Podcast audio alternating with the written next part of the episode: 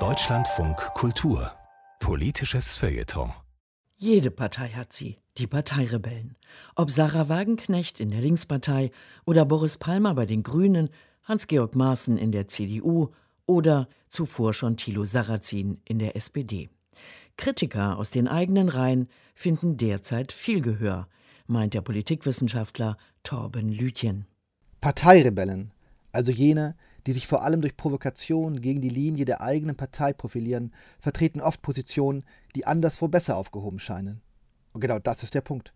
Denn dadurch produzieren sie permanent das, was man als Nachrichtenwert bezeichnet. Ein A f D-Politiker, der A f D-Dinge sagt, ist keine Meldung wert. Tut das aber ein C D U-Politiker wie Hans-Georg Maaßen, dann ist die Aufregung groß. Gegenreaktionen müssen eingeholt, Parteivorsitzende mit den Aussagen des störenden Friedes konfrontiert werden.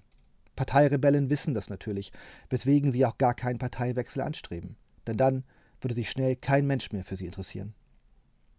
Politische Abweichler dieser Art werden oft auch als Renegaten bezeichnet. Das Wort kommt eigentlich aus der Religionsgeschichte und bezeichnet jemanden, der vom rechten Glauben abgefallen ist.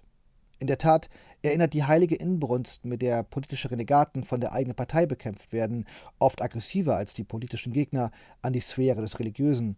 Genauso wiederum wie deren Pose des »Hier stehe ich und kann nicht anders«. Es gibt sogar ein Äquivalent zur Exkommunikation des Ungläubigen aus der Kirche.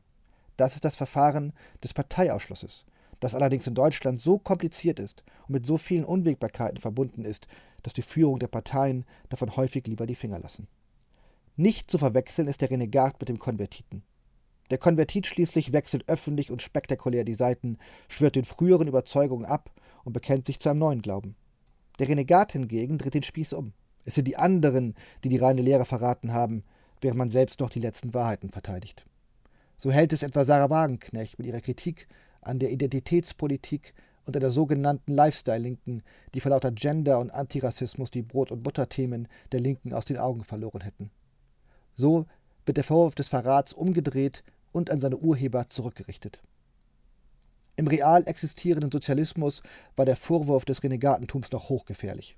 Heute aber ist aus ihm offenkundig auch Kapital zu schlagen. Es ist eine heroische Inszenierung, mit der sich Eigenständigkeit und Unabhängigkeit demonstrieren lässt.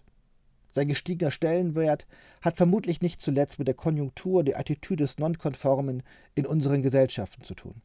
In einer Zeit, in der jeder einzigartig zu sein hat und dazu aufgerufen wird, alle Autorität zu hinterfragen, erscheint der Parteirebell vielen anschlussfähig.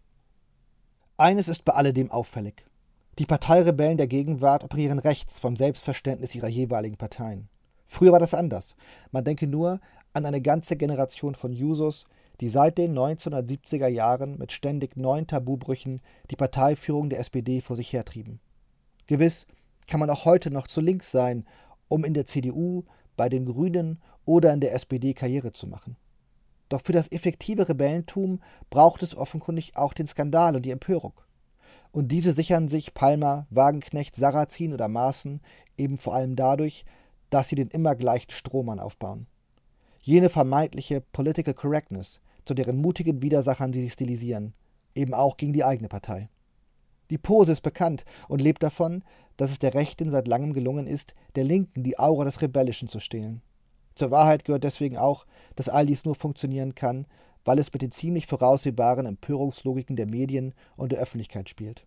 Erst sie macht aus Nörglern am Spielfeldrand Rebellen in der Mitte des Geschehens.